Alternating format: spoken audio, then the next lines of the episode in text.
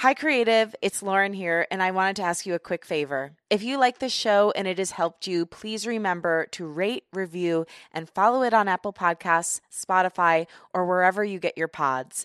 Also, consider sharing the show on your Instagram stories or Twitter. Tag the guest at Unleash Your Inner Creative and at Lauren LoGrasso, and I will repost to share my gratitude. Thank you so much for listening and supporting the show. And now let's get to the creative chat.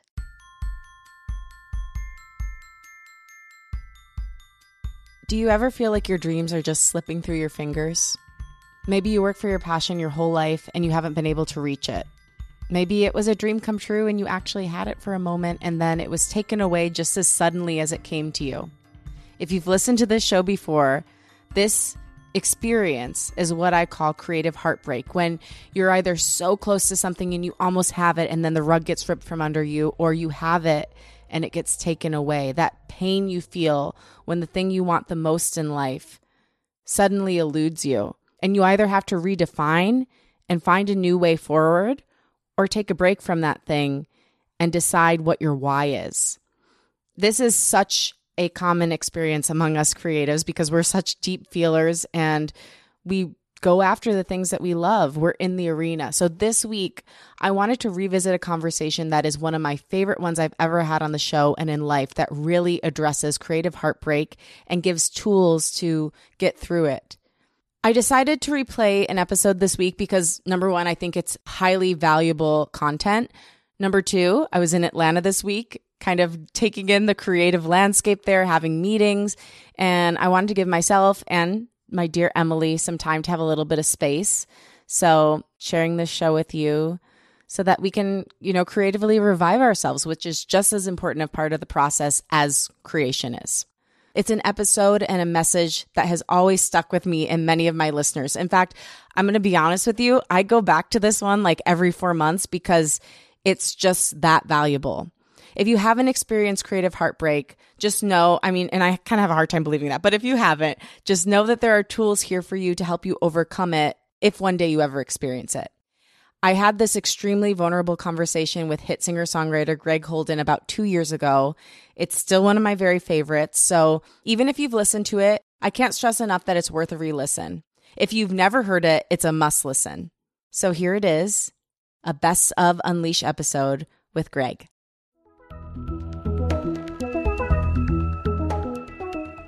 Greg Holden is a singer songwriter and musical artist, best known for writing the hit song Home by Phillip Phillips and for his song The Lost Boy, which was featured prominently on the hit show Sons of Anarchy. Greg grew up in the UK in a household where creativity and dreams were not encouraged. Thus, he didn't discover his passion until the age of 18 when he finally picked up a guitar. It wasn't long after that initial spark of passion that he started writing music and pursuing his dreams full on. In 2009, he moved to New York City to pursue becoming a full time songwriter and touring artist. Since then, he's traveled the world, performing for thousands of people, and he's written songs for multiple artists, selling up to 6 million records. In 2016, he moved to Los Angeles to nurture his songwriting and production career. However, shortly after moving here, he had a creative heartbreak. But nevertheless, he pulled himself up became his own champion, and started writing and producing his own work. My only tip that I ever give people is just be true to you. Because if you if you try something and you don't make it and that whole time you've been pretending to be somebody else, that's really a horrible scenario to be in. At least if you don't succeed and you've been yourself, you can sleep at night. And if you succeed doing your own thing, it's the best feeling in the world. Greg's album World War Me released late last month. The songs are soulful, honest, and often gut wrenching. My favorite is called I'm Not Your Enemy, which I was so inspired by that I did a little cover of with my friend Liz Full, who creates the music for this show. And you'll hear it at the very end of the show, so stay tuned. Greg and I sat down to chat in early March at his beautiful home in the hills. He was even kind enough to let my dad, who was visiting from Michigan at the time, tag along and listen to our interview. I wanted to share Greg with you because, simply put, he is the truth. Talking with him and watching him sing is like a master class in vulnerability. He makes me want to be braver, to speak out loud about the parts of life that hurt and scare us so that we'll no longer be ruled by them. From our chat, you'll learn how to overcome creative heartbreak, why it's so important to do work that reflects who you are, how to stay present, the importance of therapy for a creative, and the benefits of getting a late start to your creative life. Now, here he is, Greg Holden. So, I usually start with a series of standard questions, but with you, I think you've got such an interesting story and you're so vulnerable about your creative process and the things that have been painful for you. Mhm. One of the things that I read that struck me was you've been living in New York for a number of years, doing music very successfully. And then you moved to LA to be with your major label. Yeah. And pretty much promptly upon landing, they dropped you. Yeah. And so you went through a soul searching moment after that, obviously. Still in it. Still in it. But I'm wondering because there's so many people who do encounter that kind of creative heartbreak. When you're going through that kind of creative heartbreak, how do you get through it? What's your tips to other people? And kind of can you walk me through your process of how you have healed and are healing from that? Yeah, I think I think signing to a major label was always something that I tried to avoid because I knew what would happen. You know, I thought I have good instincts and I know I sort of see what goes on around me and I'm able to make judgments based on that. And uh, then this opportunity came up that I couldn't really refuse. I'd made this record that I really was in love with. I'd spent a lot of my own money on it and I kind of wanted that money back and I got an opportunity by signing to Warner Brothers to do that. Um, and then I was sort of thrown into this hype machine. Everybody was, you know, singing my praises in in the label, telling me I was going to be the next big thing. And even though I'm, I know that that's it's like the bullshit side of it. I did fall for it a little bit. You know, you can't help but get sucked in when all these executives and all these people that you admire are, telling you all these great things about yourself. So you get sucked into it. Not that I lost myself, but I definitely was like started to believe the hype. And so I had this, you know, two or three year relationship with Warner Brothers. The record came out, whatever happened, happened. And then I think the brutal honesty, the brutal truth of it is that the record didn't sell as well as everybody was hoping, and I, I got dropped. Um, and that's what happens. And I knew that's what ha- I already knew that that's how, that's how it worked. Um, so I wasn't I wasn't necessarily shocked, but I, I was shocked at how I responded to it. I was kind of really sad about it, you know, because I'd had all this momentum. I was touring a lot. They were they were giving me money to go on the road with my band, which was really such a great help. And then that was gone, and I felt kind of abandoned. Um, and then I was sort of had a really hard time restarting everything. I was like, do I even want to make music anymore? Do I can I go on the road solo acoustic again? Like after being with my band for so long, like how how do I recover from this? And honestly, I'm still in that process, and that's one of the reasons why I made this album was to prove to myself that I was capable of it, because I felt my confidence was so shattered after that experience that I needed to scare the crap out of myself and make this album. Um, and it was a really hard process because I I always suffer with insecurity and self doubt, and I knew that that would be the only way to get over it. If I went and made another record with a big producer, which I almost did, I almost made it with um, this record with Butch Walker. I mean, Butch is awesome, but he's a very, very great and expensive producer. And I was like, I sort of took a look at the the climate of being a songwriter these days and an artist, and the the amount of money that comes in through sales, and I was like, yeah, that's not gonna that's not gonna work. and I already had all this gear here in my studio, so I was I thought this is a great time to challenge myself. There's a, a lot there. I didn't really answer your question. No, but that either, is that was an amazing answer. I mean, I want to I do want to know like what you did in the immediate aftershock of what happened because I think I, I read something online and I, I watched a few interviews with you and you talked about Googling yourself. Oh yeah, that was Can- recently. Can can you talk about Well, that I think I went through a crisis of like, who am I? What do I do? And uh, what's my purpose? and I sort of um, in that voice. in that voice, always, always, and that's how it sounds inside my head. Um, and I just, I wanted to like take stock of where I was at and make myself either feel better or worse. But I, yeah, I started just googling my achievements and looking on YouTube at old videos and you know these arenas that I've played and these cool interviews that I've done, and I went through this week or so of just reassuring myself that I was on the right path. Um, and I still am on that path. So Did I answer your question? I keep forgetting the question. No, I think that you answered it. No, you you because you told in the interview I watched, you said you saw what the through line of all of your major successes were. Oh yeah, right. Okay. and it was that everything that you had done that was great had helped people, Right. and it was all those big successes. You weren't trying to do that, but that was No. just kind of It was a what the yeah. thesis statement was. Yeah. And so it's in this album, what I was so struck by, I called it Music for a Positive Change.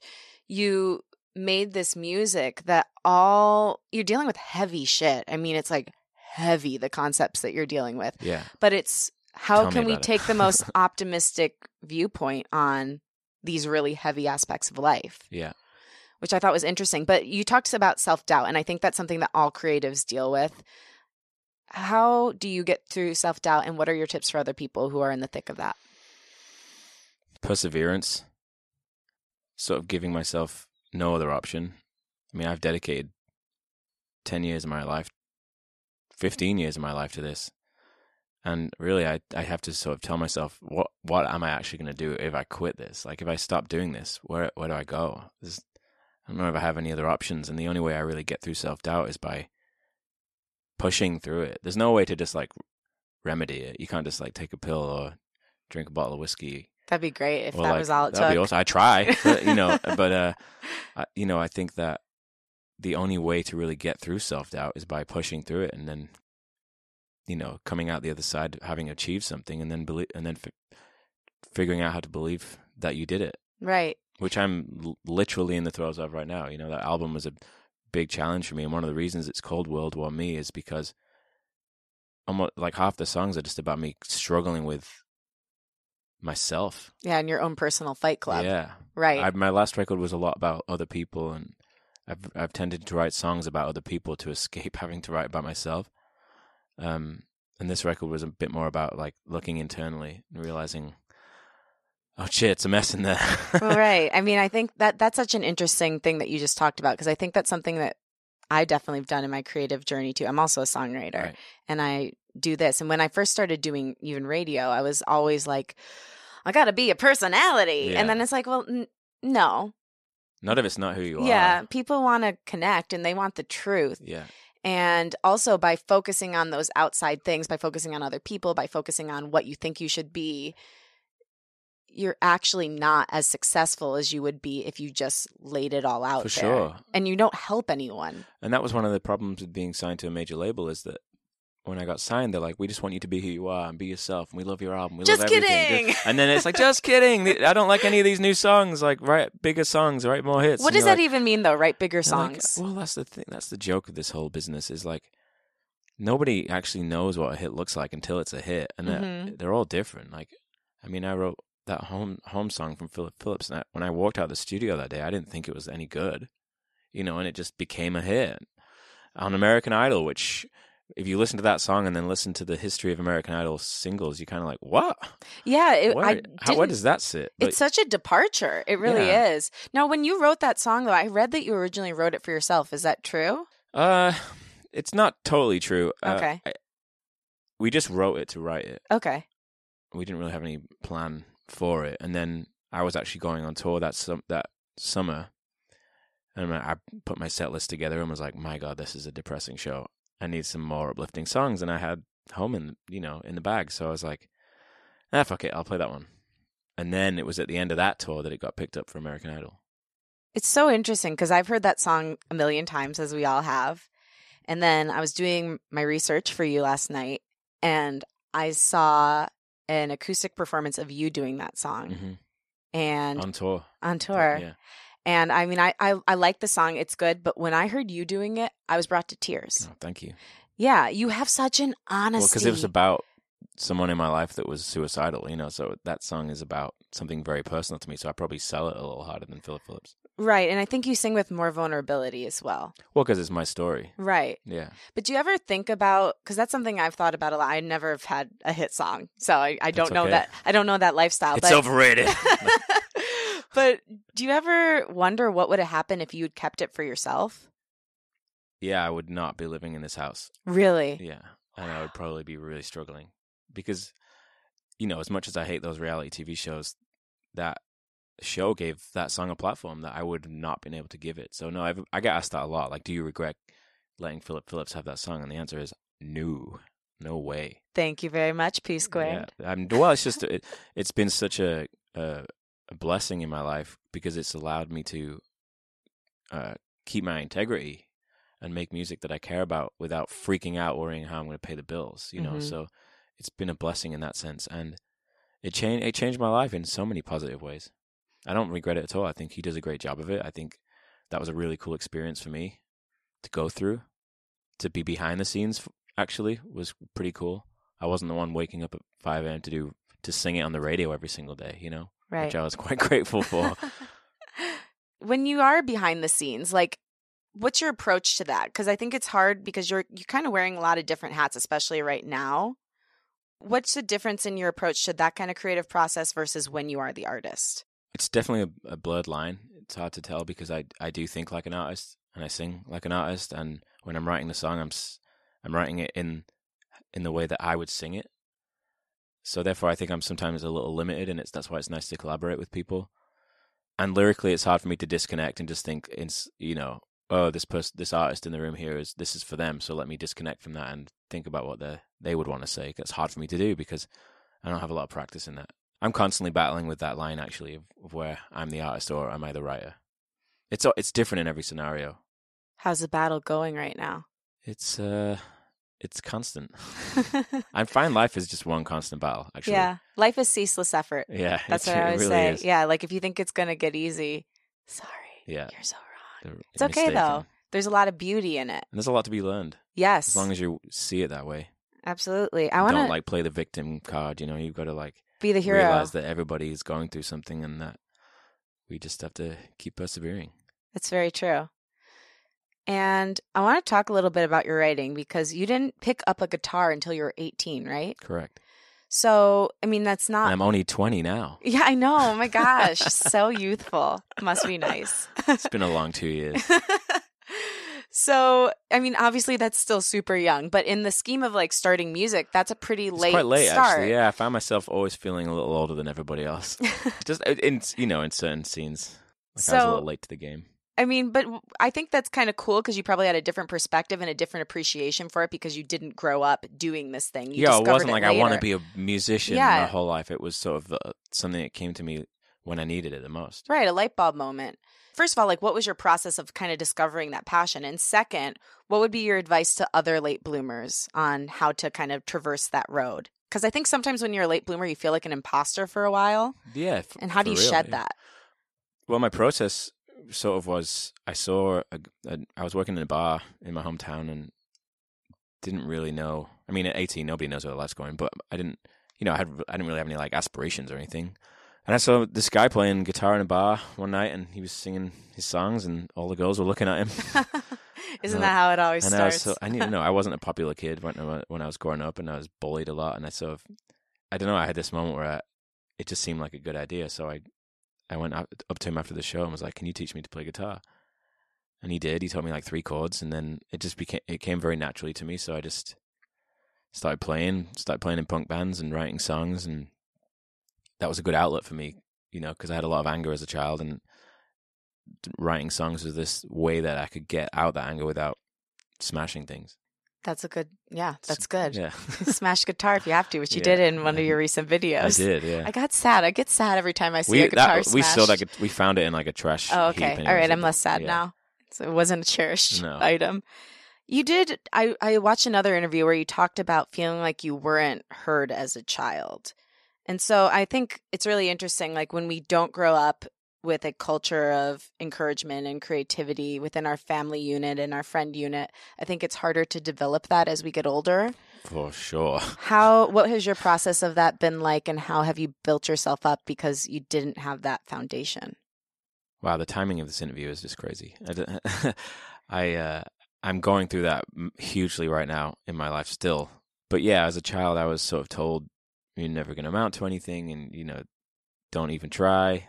What's the point? And you know, I look back now and I have compassion for my parents. You know, I I, I see that they were struggling too, and that's just that was their way of trying to protect me from disappointment, probably.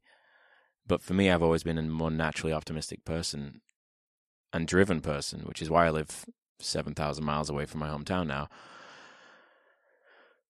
But it's just a constant, again, with a constant battle. It's just, I'm always trying to figure out how to continuously believe in myself. And also, when I have achieved things in my life, you have to learn how to congratulate yourself too, because that's another problem that I run into is when I succeed, I actually feel guilty, which is strange. Mm. Can you walk me through that? Like how how do you congratulate yourself and get over that inclination toward guilt? I'm still figuring that one out. Yeah, I was just in therapy like two hours ago, so I feel like I'm in Sorry therapy that you're again getting right it now. again. No, I know it's tough. It's a lot. Like I feel like the creative process and uncovering yourself as a creative is a lot like therapy. yeah, I'm in therapy too, by the way. Right. It's my favorite thing I've ever Yeah. done in my life. it's not mine. I love Jessica. That's my therapist. I'm sorry. It's hard in the beginning. Th- You know I'm what? I- British. I'm not supposed to do therapy. Oh. I'm supposed to just. well, I'm Italian. it I'm not supposed to either. But hey, my poor dad and my parents are my dad's in the room right now and he's uh I told my parents when I was 15 I'm like I think I need to go to therapy. Mom's like, "Really?" I'm from Michigan, so that's how we talk there. Right. Um but yeah, it's definitely not culturally acceptable, but uh, I commend you so much for going through that Yeah, process. been It's like huge resetting a journey. bone. Yeah, it's been a huge journey. Yeah. It's tough. So I know you're you're doing double duty today. we can get it a little lighter, no, maybe. no, it's so good. I, It's just- like it's small help- talk. It's me neither. I always jumping right to like, so tell me about your child. Yeah, I'm like, get ready. but I think so many people do deal with that early childhood programming and trying to figure out how to rewire their brain. Yeah. And it's a constant process. And I appreciate that you're talking openly and honestly about how difficult it still is. Well, it's important to do that because you know I wish when I was going through it, or you know, as I do go through it right now, it's helpful when I hear that someone else is going through it. You you can relate, yeah. and it's it's actually helpful to hear when someone else is going through it. So I, that's why I've always been transparent with any pain that I'm going through because if nothing else, someone might hear it and be like, "Thank God I'm not the only one." Right. Your bio's hilarious, by the way. Oh, Like, thanks. it's so great. You wrote it yourself, I right? did, yeah. So you're pretty self deprecating in it, which is great. But I wonder too, it's like trying to find a balance of I was that. just going to ask you that. Like, how do you walk the line between being self deprecating and now By- you're veering into mental violence? by going too far and then realizing that everyone feels uncomfortable. So Do you have I've, an I've example learned, of I- that? no, I've just like No. learned through the years that like a little bit of self-deprecation is funny. Too much of it is dark, and I've watched people do it. Like I've watched people from the audience when they're doing it on stage, and it it makes me uncomfortable, and I'm like, oh crap, that's what I do. So I've sort of become more aware of it on stage. I mean, I'm there to like sell myself on stage and convince people that I'm so great that they should come back to my shows. And if I'm talking shit about myself the whole time, right. they might believe me. Right. You know, they might be like, well, this guy doesn't even believe in himself. Why should I believe in him? Right. I mean, that's a, a great thing for anyone listening to remember. You do have to be your own ally. And eventually, the, if you talk enough shit about yourself, you start to believe it yourself. Mm-hmm. And then you're like, oops, I've done some serious damage to myself by using self deprecation as a defense mechanism. And I think that, that there's a balance again. i Again, with the balance. This is the topic of the of this podcast right now, isn't it? Balance. Balance. I think that's a topic of life. It's fighting for that. And I think as creative people, we're not always prone to balance. Yeah. We're prone to extremes. Yeah. So it's like, how do we get to that middle line? And something I've struggled with, I'll be honest with you, is like, how do I feel comfortable in that gray area? How can I make myself know that that's still an appropriate feeling? Like when I'm not in like extreme anguish or extreme joy, that feeling balanced is Mhm. cool. Have you struggled with to that? exist there. Yeah, like how how do you how are you working on figuring out how to exist in that gray? Wine. Wine. Yeah. Wine is my best friend. That's friend. a good tip. Wine helps me keep balanced. Yeah. And that's not a good thing. Antioxidants. I mean, it's No, supposed to be good for your brain. I meditate a lot and I Any do- I do- particular kind of meditation. do yoga. I just do single pointed meditation. What's that? It's where you focus on one thing and I just use my breath and Okay. you just sit there and when thoughts come in, you let them float by. You don't pay them any attention and you just keep breathing. Uh, I do that. I do a lot of yoga and I drink way too much wine, but you know, that's the way I keep balanced these days. Right. Travel travel helps me feel balanced. If I stay home too long, I get really uh I get cabin fever. Speaking of staying home, I saw a really beautiful post on your Instagram about your American journey. Oh So yeah. you've been here 10 years now? 10 years. Yeah. and you talked about the intense emotion of basically like purposely displacing yourself for a dream. Mhm. And I think that there's a lot of people right now who are sitting somewhere that is their home base and they'd like to do what you did to leave the home base and pursue what's on their heart. What would be your advice to those people and what have been your top struggles and how have you overcome them? I think that any motion is forward motion. And I think if you sit still, but you have this feeling that you need to move, then you're going to just rot inside. And it's, you know, you know, I think that it's scary to take a leap of faith, but you can also take steps one at a time. You don't have to, you don't have to do what I did and just like sell everything and move to a different continent. It does help sometimes though. But sometimes it's nice to do that. Mhm. Like, and don't think too much about it. no, I, th- I think that what I've learned over the last 10 years is that life is, I mean, this is going to sound so cliche, but life is really short. It goes very quickly. And that it's not that hard to make a change. It's scary, but it's not hard. And if you throw yourself into something, it will work out. It might not work out the way that you imagined it, but it will work out as long as you have a good attitude. And you don't need all this money, you don't need all this fame, you don't need all this recognition from anyone. And actually, I can contest personally that the more of that you receive, the more complicated everything gets. So I think that my advice would just be take the leap of faith. And, and you know, worst case scenario is you go back. But usually you don't. No, you'll figure it out. Yeah. There's always a way. It just, the universe will help you. If you put yourself out there into a, an environment that's vulnerable, but for something that is ultimately going to be positive, then the universe will help you out. I truly believe that. What's an example of that in your life? My entire life, like moving to New York, it all just worked out, you know. And when I was broke on tour in Europe, and I was very concerned about how I was going to keep making music, but I let the universe handle it, and I didn't stress too much. I got handed a hit song right when I needed it the most, and you know, I was actually uh, on my thirtieth birthday. I was in India. This is going to sound ridiculous. I was meditating at the Dalai Lama's temple That's amazing. into my going going into my thirtieth birthday. It'd been a dream of mine for a long time to do that. I don't know why, but there I was in the Himalayas meditating into my thirtieth birthday, and I got robbed. And uh, I got my backpack stolen with my passport, my camera, my wallet, my ID, everything. And I was standing in the middle of the Himalayas with no ID, just like fuck. So I just sort of I meditated and I relaxed, and I was like, okay, what's happening? I'm in India. This is that's that's cool. Uh, um, I, I just fulfilled a dream. Okay, that's cool. And I started relaxing and trying to just let go of the fear of what was going on. And my passport showed up. Like the police found my passport, and I ended up making it home. You know, and I don't know. I think just letting the universe do its thing is underrated. That's powerful. Plus, it's ex- it's exciting. At least if you don't know what's going to happen, then that's that's fun. yeah, we never planning everything out. really know it's going to, even if we plan, If we plan, it do- it it doesn't work. doesn't work out. It never works out. And if it does, you don't appreciate it anyway. Or at least I'll I'll say that from personal experience. because you're trying so hard. I call it clutching your fate. Yeah. You're trying so hard to make sure everything that you want to happen happens. And That- society teaches us that. Yeah. But then you miss life. Yeah. I mean, that's what what I love about this new album that you're putting out is it's about all those moments in between. Yeah. I always say, I mean, I do like love songs; they're great. Don't get me wrong, but not enough people are like you in writing about those in between moments in life and writing about those deep pains, but having a different take on them. Yeah. Like, I am not your enemy. Okay, let's talk about this one. Okay. It's so brilliant because to me, and correct me if I'm wrong, but that song is a love song to the people that it would be easy to think hate you and to hate in return. Correct. Talk me through the process of writing that song and what it's all about. So that song was written the day after Donald Trump was elected president. Me and my friend Garrison Starr were in Germany on tour, and we woke up to the news.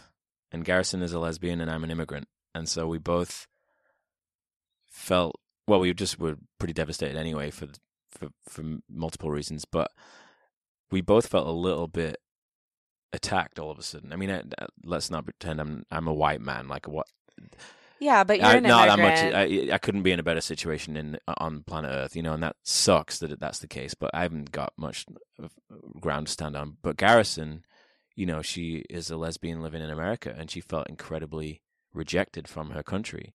And so we sat there in this green room in Germany and we were like, we don't want to write the fuck you song right now. We don't want to we don't want to channel even more hate than that's than what's already going around. So we decided to write something that sort of said to the this, you know, this imaginary enemy that doesn't really exist. Like we're not we're not so different. We're not your enemy. We we are we all kind of want the same thing. Why can't we see that? And that's sort of why we wrote that. And we played it. We wrote it that day, and we ended up playing it in a stadium that same night to ten thousand people. Yeah. Right? That's so powerful. It was cool. It was a really cool moment. I just think it was such a great take because we've seen a lot of anger and a lot of hate and a lot of divisiveness. But honestly, that's not what's going to change anything or move anything it's forward. Not, it's going to make it worse. Only in, if we can start seeing that we're all just mirrors for each other, yeah. which is what that song so brilliantly does. I love the lyrics. I'm not your enemy. I'm just an unfamiliar friend. And you have a line in there that says something about um, you might not remember me from. Is it? You might not recognize me from before the war began. Thank you. Yeah, come on. That is so good. I mean, it's just. I mean, I don't know if you know, but I'm super talented. I no, it believe me, it's blatantly clear. Like I'm telling you, I don't usually fangirl out over the people I'm interviewing, but there's something that's so special about you, and I think that this album really has the power to change hearts and minds. Thank you. I appreciate that. I mean, how? Because now you're in the process of you're going to be starting to promote it. Mm-hmm. So how are you living between like the joy and the love of creating this new baby and having to be a part of the promotional machine that is part of any independent creative's life in 2019? Well, as usually it goes, you know, I finished recording this album like a year ago, mm-hmm. so I've had time to sort of process it and think about what it is. And I've been busy doing my own. I do my own artwork and stuff too, so I've been busy just like painting. No, like I do the al- the album artwork and oh, stuff. Oh wow! so I've been busy doing that. I'm doing the getting all the graphics ready and merch because there's a tour coming. I'm about to go out on the road, so I've been distracted doing all that stuff. But now the promo, yeah, the promo aspect is is a complicated one because uh, you know the industry's changing dramatically, and promo is getting more and more difficult actually. Because now it's all about there is so much music coming out. Forty thousand songs a week come out on Spotify. Wow. You know the only way to really stand out these days is to like do something insanely dramatic, and I'm not that I'm not that kind of artist. So I don't, you know, I'm I'm struggling to promote, but I'm trying my best. Should have just made like the front cover like a picture of my dick or something. Yeah, I was thinking that. Yeah, yeah or maybe like go hula hooping on Hollywood yeah. Boulevard and sing the album while Exa- naked. Yeah, exactly. Might not be a terrible idea. Yeah, but we're living in this age where you have to be absolutely ridiculous and outrageous to even be listened to. But isn't exhausting because it, how far is that going to go? I almost feel like in this age, though, the most outrageous thing you could do is just be yourself and tell the truth. Yeah, that's also true. What if you just stood on a street corner and started singing these songs? I don't think anybody would care. but you could do something around it. I mean, we'll think we'll think about this. We can yeah, talk about it. We can brainstorm. Air. Yeah. But for me, the only thing I can do is just sing my songs and be honest. And I'm not I'm not gonna start trying to pretend that I'm this ridiculous character and do backflips off Capitol Records building. I'm you know I'm not gonna subscribe to that. Mm-hmm. I don't. I, I'm not. I don't want to lie to myself, and I also don't want to lie to other people. I can only give them what I am. Right. I think that's fair.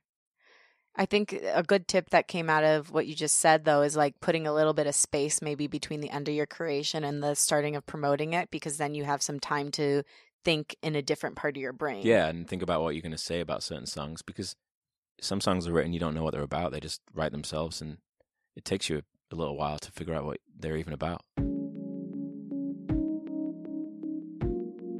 You'll hear more from Greg Holden in just a minute, but first, I want to tell you a little bit about our sponsor, Potion Naturals. So, I'm super into toxin free beauty and toxin free everything for that matter, from toothpaste to soap to mascara to lipstick. I really am very diligent about reading my labels, and I want you to be too because the FDA really does nothing to protect us from unbelievable amounts of toxins that cause all kinds of problems from endocrine disruptors to carcinogens to affecting our fertility. And so I've really been diligent in the past seven years, really, about completely cleaning out all of my beauty, all of my household products. And really, the last thing I went to clean out was my perfume because I grew up collecting perfume and I love it. And not only did I love tr- like working to pick a scent that I felt fit my personality for that day, like whatever aspect of my personality I wanted to bring out, I loved the bottles and I collected them. So it was a real bummer when I found out mm, that little, you know, side passion of yours has to just go out the window. That was until I found Potion Naturals. And Potion Naturals is the first and only store for discovering luxurious 100% natural fragrances. Potion's also great because it has an incredible founder. Her name is Doma Alton. You will hear from her on this show at some point. I interviewed her. And she has an incredible story about leaving Google to pursue her passion of becoming an entrepreneur. And she created Potion because her mom wasn't feeling well and could no longer wear traditional perfumes. So it was created out of a personal pain point in her own life. And maybe what's best about Potion, you can try before you buy. I like to say it's like dating for perfume. So they have a sample program where you can get any five fragrances for $25. And when you get the sample pack, you also get a $25 credit toward any full size perfume. I got the sweet sampler because I like to smell like candy, and my favorite scent is Pro Vanilla, which is a sophisticated take on your traditional vanilla perfume. It's vanilla, all grown up.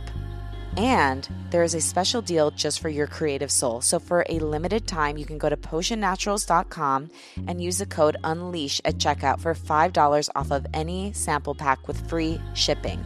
Again, go to potionnaturals.com and use code UNLEASH, U N L E A S H, at checkout for $5 off of any sample pack with free shipping. Now back to Greg Holden.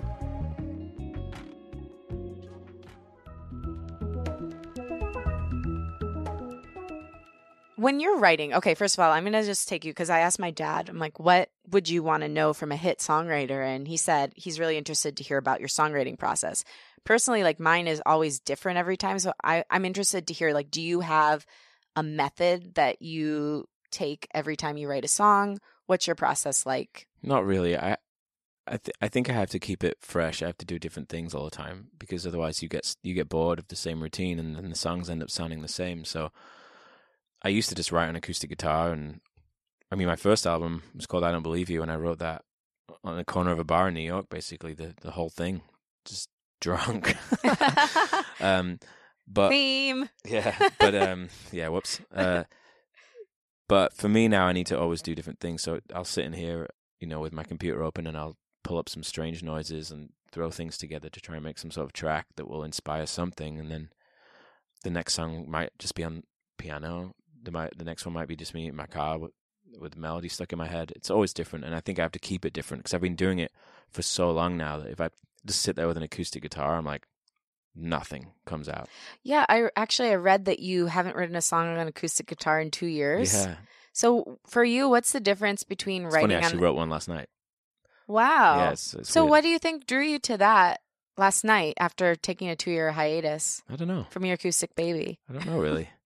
it's just you have to wait for it to strike these days. Like I can't, I can't just go clock in at eleven o'clock and start writing music and finish at five. It's it's not the way my creative brain works. Right. So I have to just wait, and it always comes in different forms. It's interesting because have you ever read The War of Art by I Steven and Pressfield? I just read it again recently, actually. Yeah, because that's his whole theory Yeah. is, you know, p- treat yourself like a professional, quote Yeah. unquote. Have a specific time every day that you write. Mhm. But I think it's, I don't know. I think it's a, it's I, great. I believe in that method. I do though. believe I do, in and it, I've, but- and I've done it, and things have come out. But I, I think you have to know yourself though, Yeah. too. And it, you, I don't, I think as a creative human, we're not just like robots, you No. know? And it's great when we can be consistent. But for example, if you're in the middle of a depression and you don't feel inspired, do you push through that and try to write anyway? How do you like, because there's Mm. so many people who are battling with any sort of like mental illness or just hard life situations. How do you recommend they get through those moments and reaccess their creativity if they're feeling trapped? well, again, like you just said, everybody's different. I mean, it would be great if I could be de- in my depression and start just writing songs all day long. But I also, at this point in my life, I understand that that's not the message I want to put out into the world either. So I don't want to sit there and write depressing songs. I'd rather, if I'm depressed, I'd rather go for a hike or go run or something like that. Or just do something good for myself rather than putting really dark shit on on paper. Yeah. I don't think that's going to help anybody. That was my first record, and uh, I just I don't want to put that out in the world. It's not helpful uh, for me anymore to write really depressing songs. Well, your songs, like you know, we've gone back to so many times. They they're all optimistic. They're not like sugar coated. No, they're not I like. mean, Yeah, it's not like they're not know, light gummy bears like, like, no. floating around musically. But, But- I always want to have some sort of positive message in there, even if it's amidst chaos. I need it to have something, some light at the end of the tunnel. It needs to be there. So, for example, something beautiful, one of your songs, you can bury all your bones, but they're gonna follow you home. What does that mean? It's about pretending that something's not wrong Mm-hmm. and just lying to yourself. And for me, as a Brit, I've been trained to just bu- bury my troubles, you know, and not really address any any issues in my life. And so that, yeah, I guess that line is not completely relevant to the song now that I just think about it. But um, it's just about just owning your shit. That's what. That's where it comes Well, from. because in that verse, I think I'm talking about everybody pointing the finger and blaming everybody else. And but ultimately, if you don't deal with your own shit, then yeah. It's not gonna. It's not. It's gonna keep following you around. I think it is relevant to the song because I know you're also saying like you could, you know, go down this terrible path, but Yeah. why not say something beautiful? Why Yeah. not lift someone up? But I think it is because if you are living in a place of basically inauthenticity because you're not dealing with yourself, then you can't really authentically say something beautiful because everything's fake. Right. So it fits, Okay. in my opinion. okay. I, I trust you. I love that you've talked about your culture a couple times too, because I think that that has such a strong bearing on whether or not we approach our creative life or how we approach our creative life. How has your culture that you grew up in affected you as a creative? And if somebody has a culture that's kind of like trapped them, how can they break through? I just did sign language when. I my asked him that question. my my culture's helped me. It's been a good mirror for me looking back at Britain and the way I was raised. I'm not like that anymore. I'm not. I, I don't even consider myself, through no offense to England or anything. I don't even feel British anymore. I've been in America longer in my adult life than I, I was in England. So He's a Yankee, folks. I'm a I'm a I'm a honorary Yank at this point. point, and uh, for me, my culture's helped me be very um, aware of bullshit Mm. because in England we don't bullshit.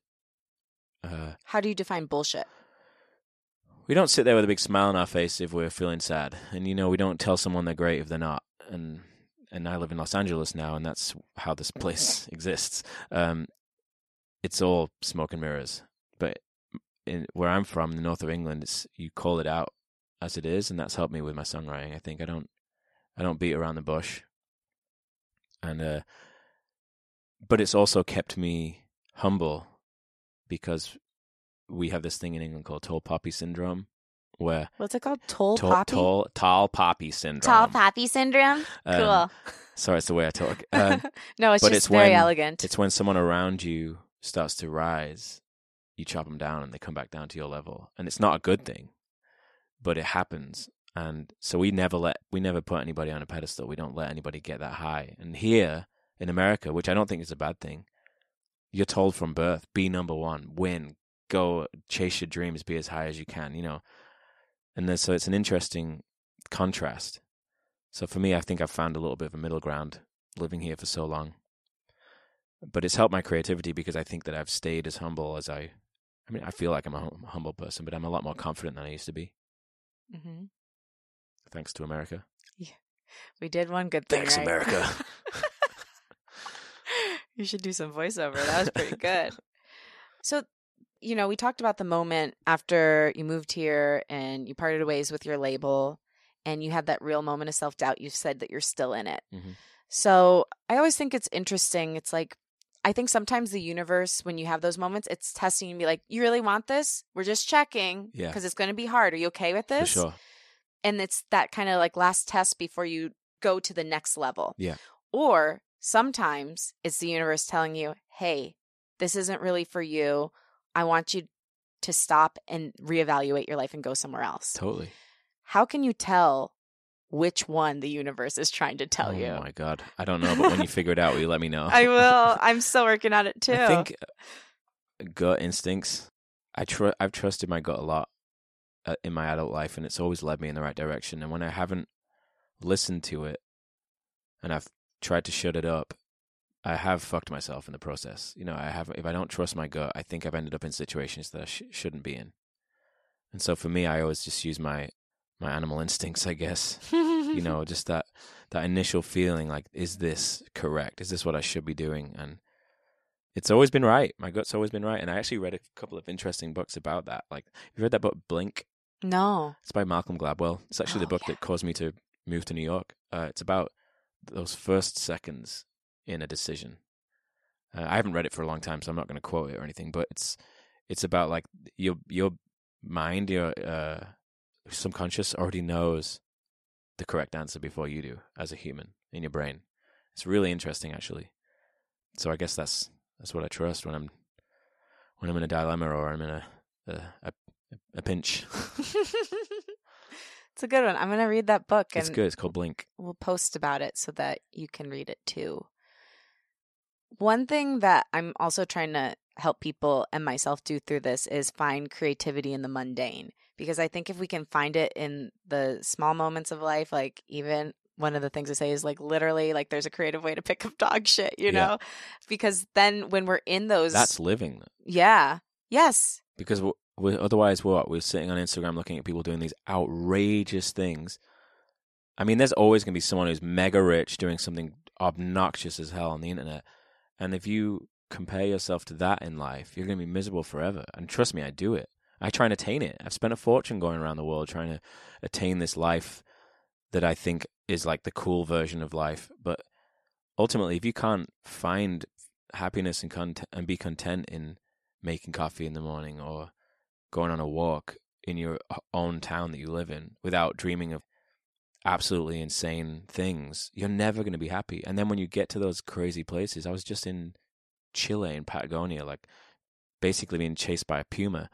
Ooh. But like, it wasn't like, that sounds like a dream. but I wasn't like like, a literal I wasn't sleep dream. in it. I wasn't conscious. I wasn't present. You know, I was thinking about other shit. Worried about my life or worried about my, you know, sadness or my promo for the record or I wasn't even in it. I mean, there's a picture on my computer right here. I took that. It's like where I was.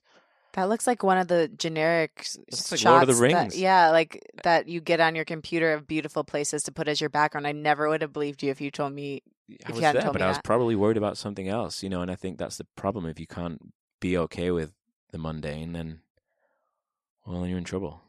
I love that Dr. Seuss quote wherever you go, there you are.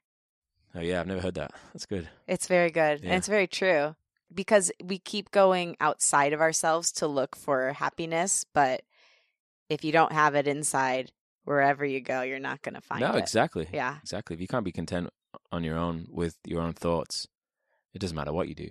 And I'm that's what I'm trying to deal with right now. I commend you. Yeah. It's a it's a lifelong process. They it is. they say uh, new new level, new devil. You know, so you you've yeah, right. you've yeah, hit one sure. thing and you've got it down, and then you have to get to the next level Yeah. and transcend. So That's so true. it's great. It's great that you're All these continuing great quotes that you're process. coming out with Hey, call me quote Sally. Do it. No I'm kidding. Um, do you have any tips for young musicians? Anything you wish you'd known when you were starting out? Don't do it. no, I'm just kidding. Um, I don't know because the the world has changed so much. The music industry has changed so much. I would say my only tip that I ever give people is just be true to you. Because if you if you try something and you don't make it, and that whole time you've been pretending to be somebody else, that's really a horrible scenario to be in. At least if you don't succeed and you've been yourself, you can sleep at night. Mm-hmm. And if you succeed doing your own thing, it's the best feeling in the world. Don't betray yourself. Don't betray yourself. Don't do it. Rule it's not number worth it. one. and fame isn't worth it money isn't worth it popularity isn't worth it you, if you can't if you're not being yourself you're lying to you and everybody around you and that's not going to ultimately bring you any happiness So I think we have a purpose, you know, like our job purpose. Yours is probably music. But then we also have a soul purpose, a thesis statement of our lives. What would you say is your overarching purpose and why? wow to do everything that I've ever wanted in my life without hurting anyone. And what have you ever wanted in your life?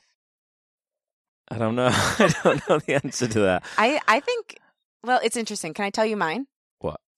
So mine is to bring sight and healing and a voice to those who feel unheard, unseen, and unloved through my voice. That's a good one. You've clearly thought about this. I have. But you know why? Because I studied acting in college. Okay. And so when we, it's really, I great. I recommend anyone, anyone creative or just like who wants to understand people better, take an acting class. I've thought about it actually. you really should yeah, because like an improv class or something. improv is great. But like if you take a scene study class, that's next level. And I've got a great recommendation Cool. for you. BGB Studios. Talk about therapy. really? I mean, I would just like go there and cry for an hour and a half every day. Not every day, once a week. I couldn't do that every day. I'd die.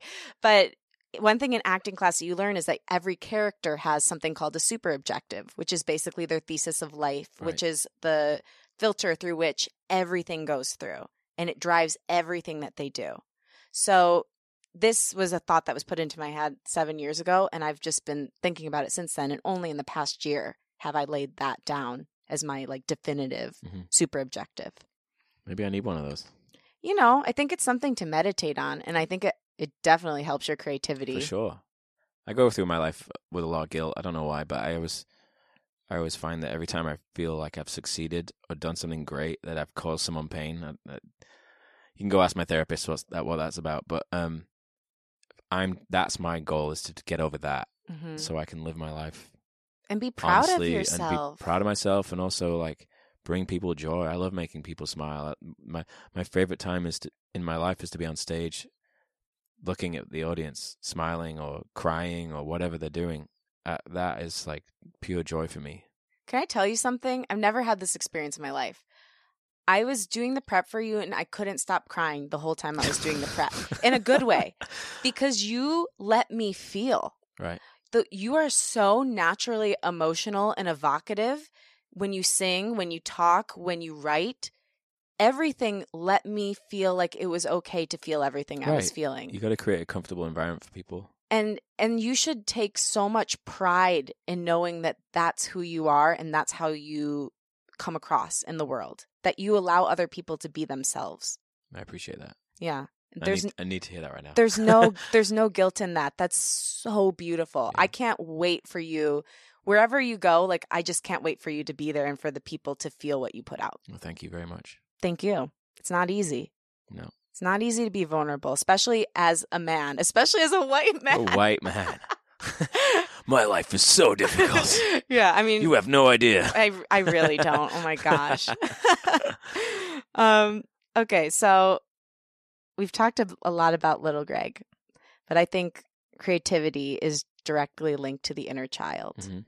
And so, if little Greg was standing in front of you right now, five year old Greg, Oh my god. what do you think Were you would- in my therapy?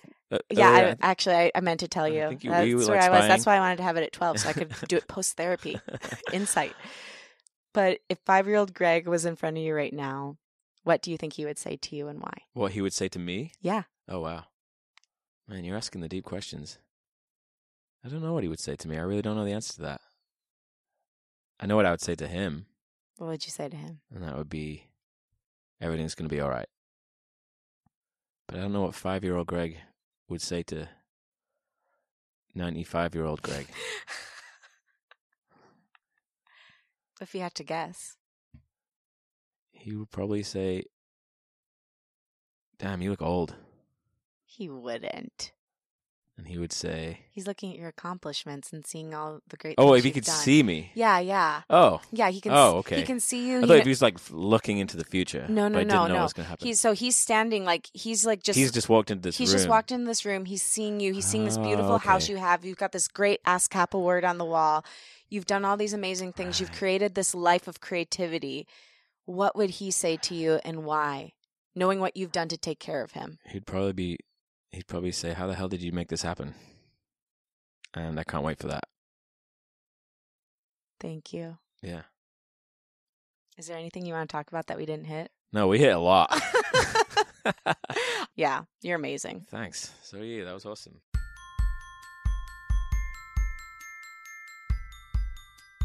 Thank you so much for listening and to my guest, Greg Holden. I urge you to download his album on Apple Music, Spotify, or wherever you get your music. It's called World War Me. You can also follow him at Greg Holden on all social platforms. A special thanks to Nicole Poulos at Sideways Media for bringing Greg on the show and for being so supportive. Check out Nicole's company at sideways media.com. Thanks to Liz Full for composing the show's theme music. Follow her at Liz Full. Thanks to my co producer, Juliette Vibert. Follow her at Bonjour Juliette. Thank you for another great week and for keeping us up on the iTunes charts again. You are the reason this is happening. Thank you. If you like what you heard, go ahead and subscribe, rate, and review, and tell a friend about the show. It really helps us grow and get more creativity out into the world. If you'd like to join the creative community, follow at Unleash Your Inner Creative on Instagram and Facebook, and at You Are Inner Creative on Twitter. You can also email me at unleashyourinnercreative at gmail.com. Come back next Tuesday to hear more creative insights. I believe in you and the work you have to put out into the world. And stay tuned to hear a short cover that Liz Full and I did of Greg's song, I'm Not Your Enemy. It's coming up right after this. Have a great week. Talk soon.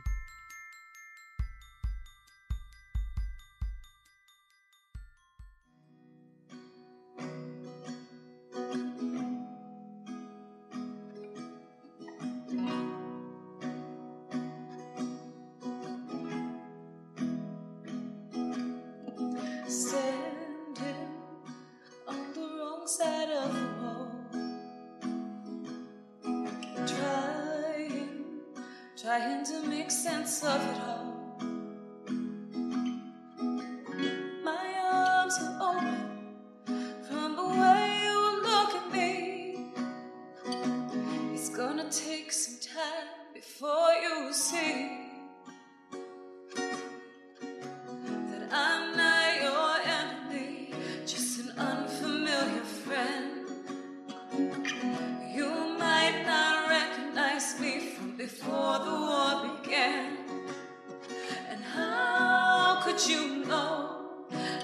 Everything